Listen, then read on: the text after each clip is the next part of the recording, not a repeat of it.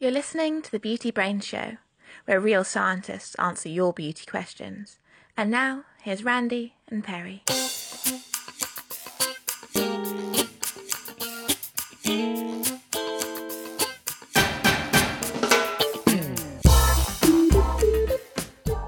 Hello, everybody, and welcome to the Showgram. Actually, welcome to episode 163 of the Beauty Brain Showgram.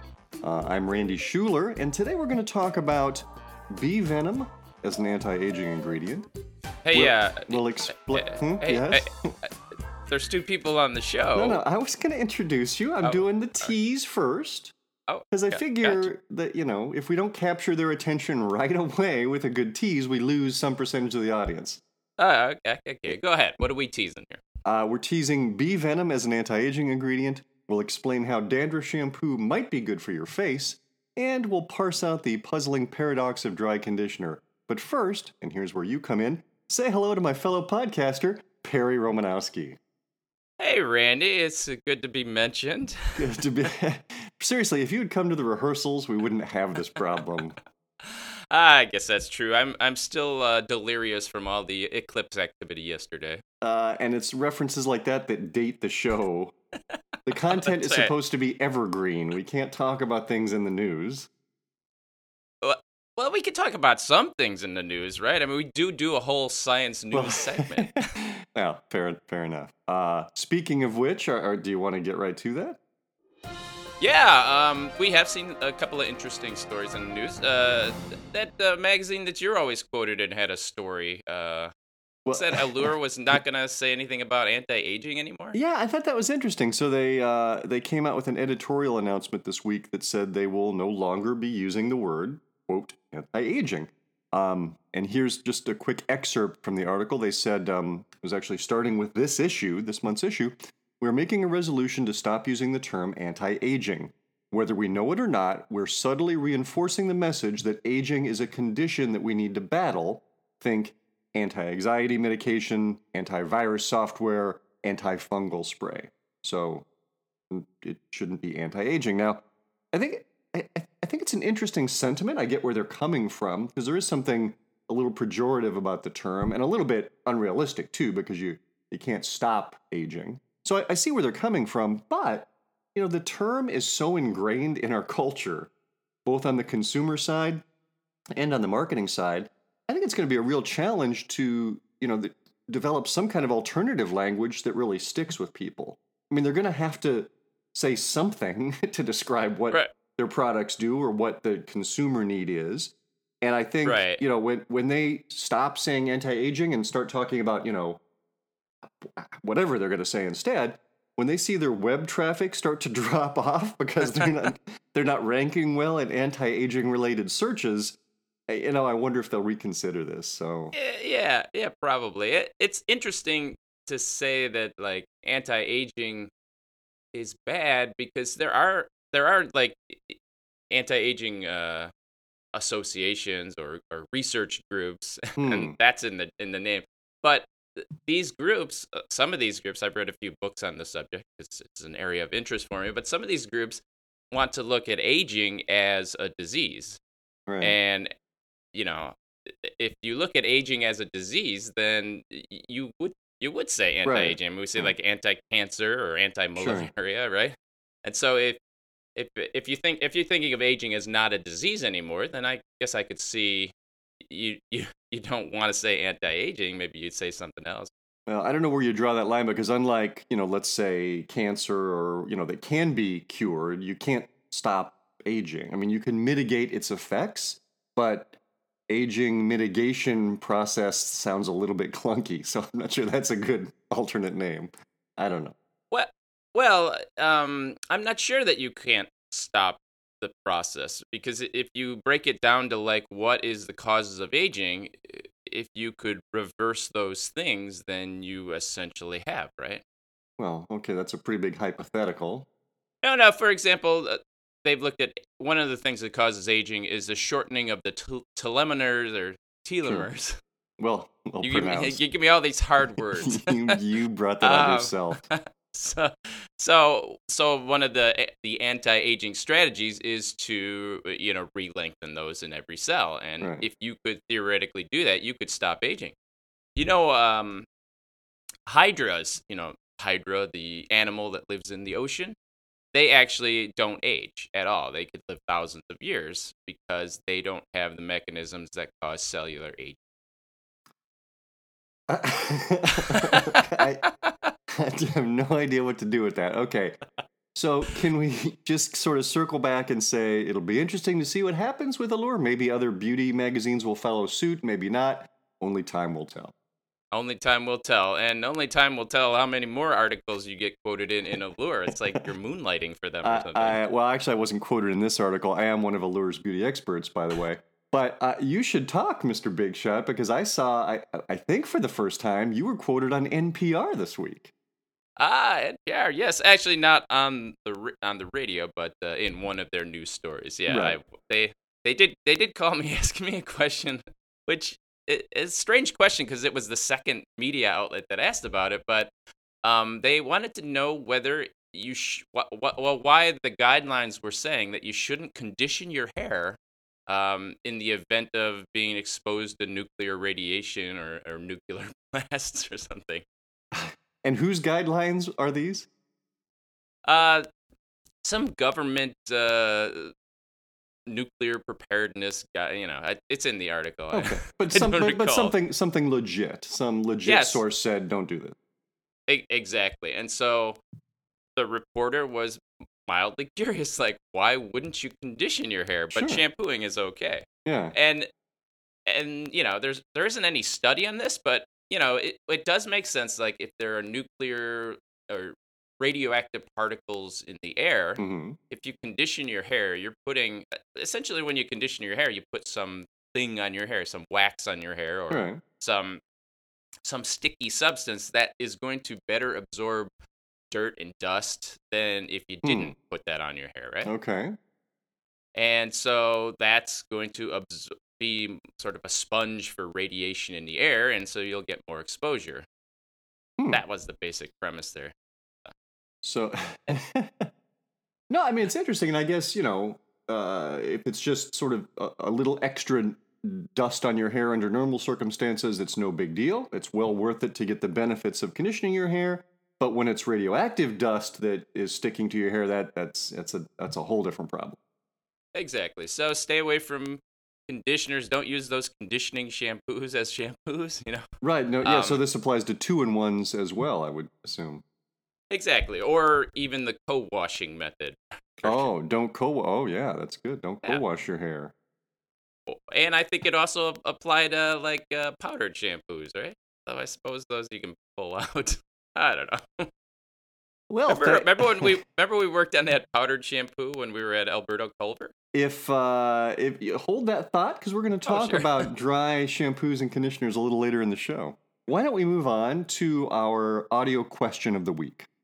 Oh yeah. All right. Let's start. Here we Uh, go. This Th- comes from Monika, right? Here we go. Hello, Beauty Brains. I'm Monika and I'm from Poland. I recently bought this Korean bee venom essence. I didn't really believe it would work, but uh, my acne spots start just to disappear after the first use and continue to disappearing while I use it. So my question is, is this really the bee venom that that is magic for me, or are there other active ingredients that actually uh, remove these spots? Thanks. Thanks for that question, Monika. Uh, it gives me the perfect excuse to remind our listeners to go back to episode uh, 105 and listen to the story about how, how Perry got stung in the eye by a bee. Remember that? I, I- remember that. I, I mean, if nothing else, just go to our webpage and check out the picture of his face. It's horrific. I'm not kidding. but I, I would like to point out that the there are no wrinkles in the spot where the sting happens. Uh, but uh, I'll, I'll try and put my personal revulsion aside on this, and we'll try and figure out now why this product with bee venom uh, seemed to work for Monika. Yeah, well, we actually found a study in the Journal of Integrative Medicine titled effects of cosmetics containing purified honeybee venom on acne vulgaris. The research did testing in the lab and found that bee venom can kill acne, uh, P. acnes, uh, which is the bacteria that is contributing to causing zits. Now, then they did a study on real people and found that a significant decrease in inflammatory, uh, inflammatory, in inflammatory and non-inflammatory acne lesions were found. So, the p-value was only 0.027, which is not very statistically sound, but uh, at least there's a reasonable chance that this might work for uh, reducing acne. Yeah, I, I, was surprised. I didn't realize there was any data that uh, bee venom was effective in that regard, but apparently there is some. You know, also the the product she uh, asked about uh, was this Benton snail bee high content essence. Boy, you could see the marketing that's, meetings for that. That's, that's a mouthful. And What's the hot ingredient? What's the hot ingredient?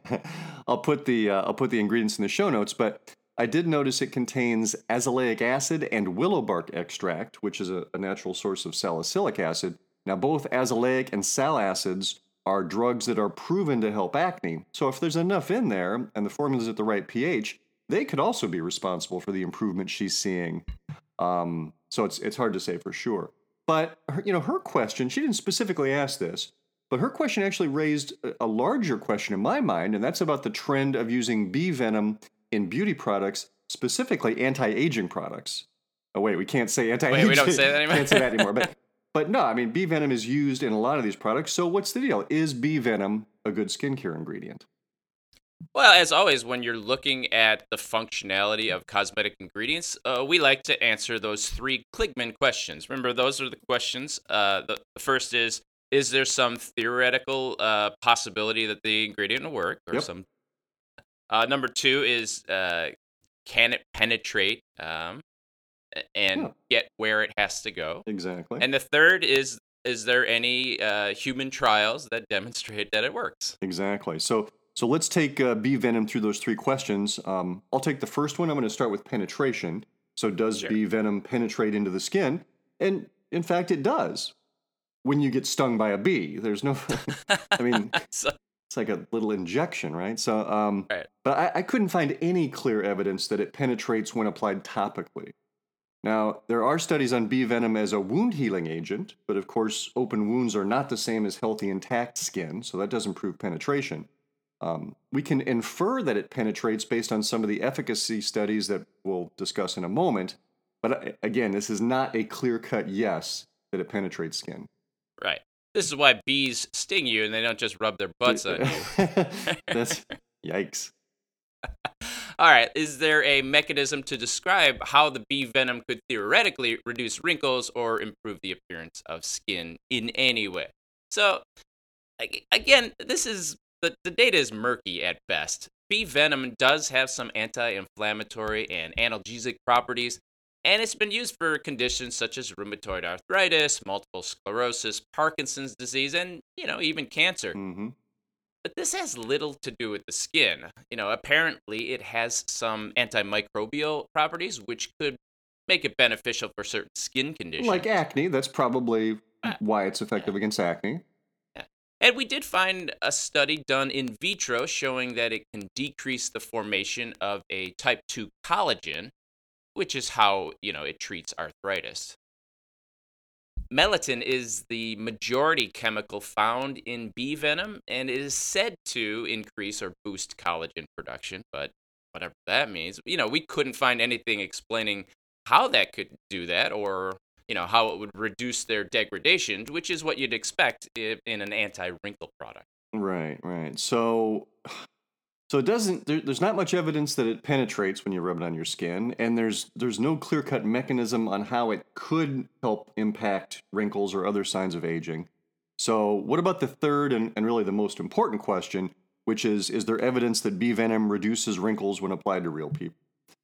Um, there's some evidence, but I wouldn't necessarily call it very good. Um, I, I kind of thought we had hit the jackpot because I found this study entitled The Beneficial Effects of Honeybee Venom Serum on Facial Wrinkles in Humans. I mean, how, wow. mu- how much more on point could you ask for, right? Uh, exactly. but uh, it's, not, it's not quite as good as it sounds, was it? No, well, well, here's what they did. You know, first they got some bee venom, which is not as easy as it sounds. You know, trying to milk bees. it's like you know really tiny tweezers. Uh, well, then the paper described the process this way: the bee venom collector was placed on the hive, and the bees were given an, enough electric shocks to cause them to sting a glass plate, from which dried bee venom was later scraped off. Hmm. The collected venom was diluted in cold, sterile water and then centrifuged at 10,000 G for five minutes at 4 C. Purified bee venom was then freeze dried and refrigerated at 4 C for later use. Hmm. Now, they took the bee venom and formulated it into a serum at 0.006%. And there was really no discussion of what else was in that serum, so we don't really know. And, you know, that's kind of important. Well- what else would be in there, right? Well, that's only one of the problems with this study, which we'll we'll get to in a minute. But uh, let me just go through the rest of their procedure. So they recruited 22 women uh, between the ages of 30 and 49. So t- that's not very many, by the way. A study of 22 No. people is pretty small. They asked them to apply this uh, bee venom serum to their face twice daily for 12 weeks. And the researchers did a clinical evaluation of their face. They did they you know lo- evaluated their wrinkles before the test and then at 4, 8 and 12 weeks. And and here's what they found. And it's always difficult to give numbers on the podcast, but I'll try and make it brief.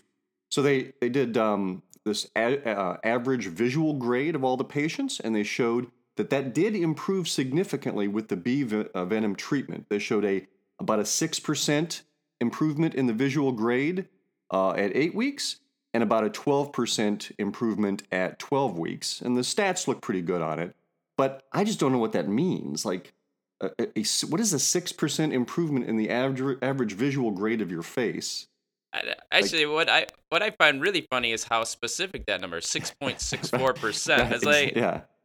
what is a 0.04 percent change? Right, like, exactly. or So- even a six percent, like So you said. I, I think they're playing with the numbers a little bit there, but that but that was one piece of, of their evaluation. Then they directly measured wrinkles using a couple of different techniques, and one was a total wrinkle count, and the results showed that the total wrinkles went from about 104 initially down to about 100 wrinkles after 12 weeks.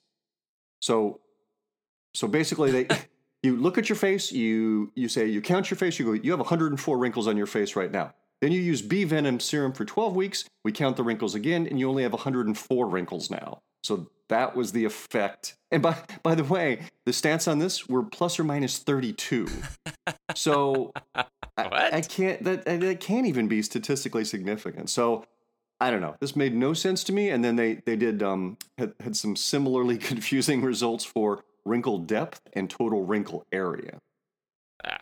Well, even if these numbers showed a conclusive reduction in wrinkles, the data would still be suspect because the study was only, you know, was done without any proper control. I mean, the product is just tested against nothing, so we we don't know if some other factor was causing the change or if other ingredients in serum moisturized the skin and therefore provided some sort of reduction in wrinkles. There's just no way to, to know from this specific study. Yeah, again they so they they said, you know, just use this product all over your face and we're going to measure before and after. And that product happened to have some bee venom in it. But it could have also had other moisturizing agents. They didn't disclose in the paper, at least not that I could find, what else was in the product. And just Right. about anything that's going to moisturize your skin can help plump up wrinkles a little bit if you use it religiously for 3 months.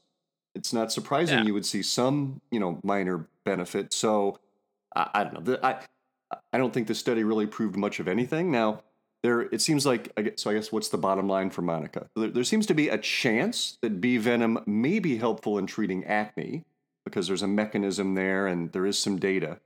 Um, but you know, not so much for general anti-aging. Um, Right. But but here's the bigger issue: even if it does work on acne, there was no data showing how it compares to conventional treatments like a sal acid or a benzoyl peroxide or any other anti-acne product. So you're probably spending more for a bee venom product. Is it working better than these other products, or does it have less side effects for you? Like, why why would you bother using this when there are other products that are proven to work?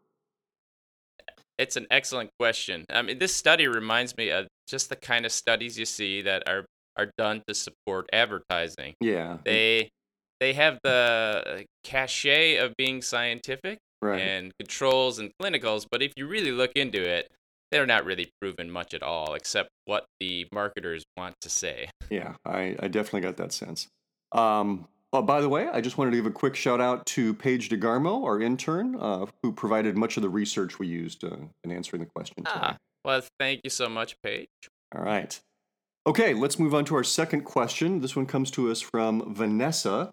Uh, she says, I just saw a video of someone using Nizoral dandruff shampoo as a face mask or facial cleanser for clearing tiny bumps on her face. Would this really work?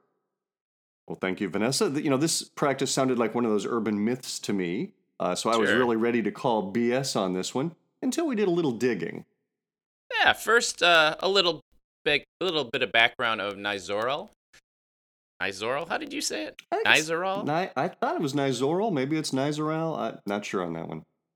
Okay, maybe the good people at Nizoral will, will, will write in and tell us. This is the problem when you're picking a name for your brand and Oh, nobody can pronounce it. Don't start that again. so anyway, the the active ingredient in the formula that stops dandruff is an antifungal agent called ketoconazole. You know, I'm con- I'm Uh, considering hiring a chemist for the pro- podcast to help pronounce these names. Are you trying to Yeah. say ketoconazole? Is that where you're going with this? Got it. Called uh, ketoconazole. oh, I just bit my I just bit my tongue. anyway, God. it kills the fungus that causes dandruff. Woohoo! Uh, that's unlike most other dandruff shampoos, by the way. Like Head and Shoulders, they use zinc pyrithione. Um, so, did Yeah. Nizoral get a uh, NDA? You know, I'm not sure because that's uh, ketoconazole is not a, a, a monographed ingredient, so they might have done a new drug application to get approval for that. I'm not sure. That's Yeah. good question for another show. You, you know what though? It's I think it's ketoconazole. Keto as like a ketone. Ooh, that could be. So Hmm, well done. so there there you are, Mr. Chemist. take take that. Uh, at least I bluffed better than you did on it. indeed, indeed. All right, so okay, so that's that's the story on on Nizoral, but uh, let's take a second to talk about face bumps. Like, what causes these things? Sure. Uh, Of course, there is acne, but that condition is caused by bacteria, you know, among a few other things, and it's not really related to fungus. Yeah, so if if you have uh, acne bumps, this dandruff shampoo is not going to help.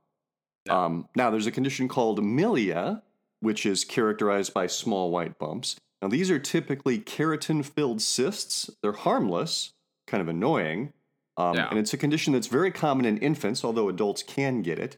It's believed to be caused by the oil-producing glands in your skin not being fully developed. But again, this has nothing to do with fungus, so dandruff shampoo would not help you if that's the cause of your face bumps. And Right. then there's uh there's razor bumps, um, but those are also caused by ingrown hair. They're they're not caused by fungi. However, there is a condition called uh, P- Pityrosporum folliculitis, which is caused by yeast. Uh, I, uh, I that- believe I believe it's pronounced "pity the forum you like to eat us." I think that's how you say it. or that's how you remember it anyway.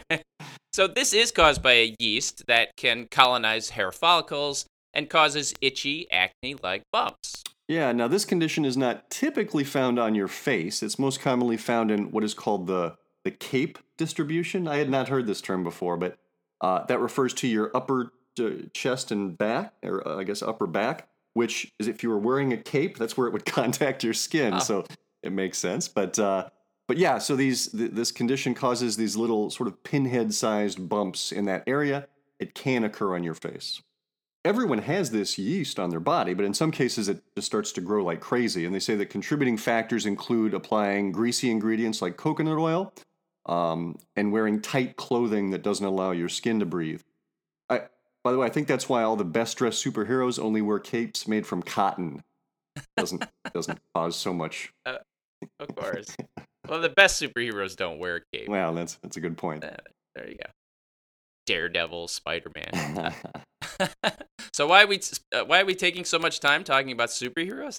I don't know because we're to- totally nerds. So why are we spending so much time talking about this condition?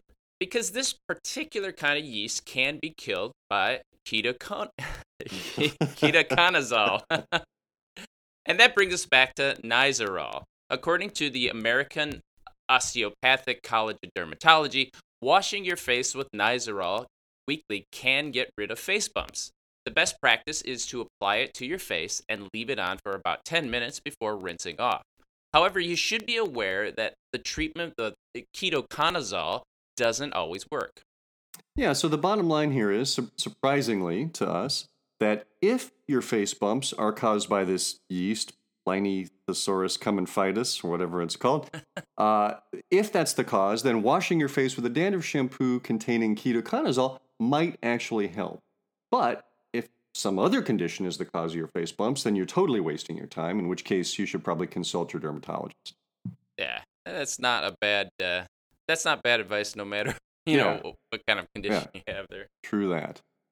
All right, Perry, before we get to the last question, let's do a couple of quick iTunes reviews. You know, we like to give our um, listeners who take their precious time to rate us on iTunes, give them a quick shout out because this is so important to not only our personal self esteem, but also in helping uh, new listeners find the show because we rank high in, in iTunes and in other podcasts. Uh, And the, and the reviews help that. All right, Indeed. I'll take the first one. Uh, great podcast says fake noise from United States. Perry and Randy help make me feel like an informed consumer who can make more informed choices. This podcast has quickly become one of my favorites, joining the ranks of Science Versus, Skeptic's Guide to the Universe, and This American Life. I love all of those shows. we're, we're in and good, good company Yeah. there, yeah. yeah, thanks so much for that. Uh, Ruida from South Africa says, How do I profess my love for thee?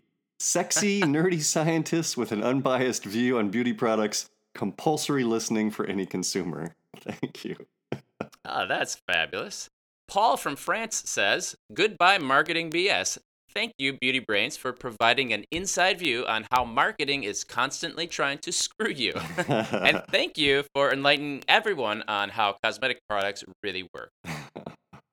Uh, one more. Uh, Alice from, again, South Africa says, These two are my heroes. I'm a beauty writer, and, and I can't, t- not superhero, just we're just regular heroes. Uh, I'm a beauty writer, and I can't tell you how many times the beauty brains have saved me from buying into and endorsing products on false premises. Just one request, Randy, please be nicer to Perry. Ah, well, thank you. Yeah, that ain't gonna happen.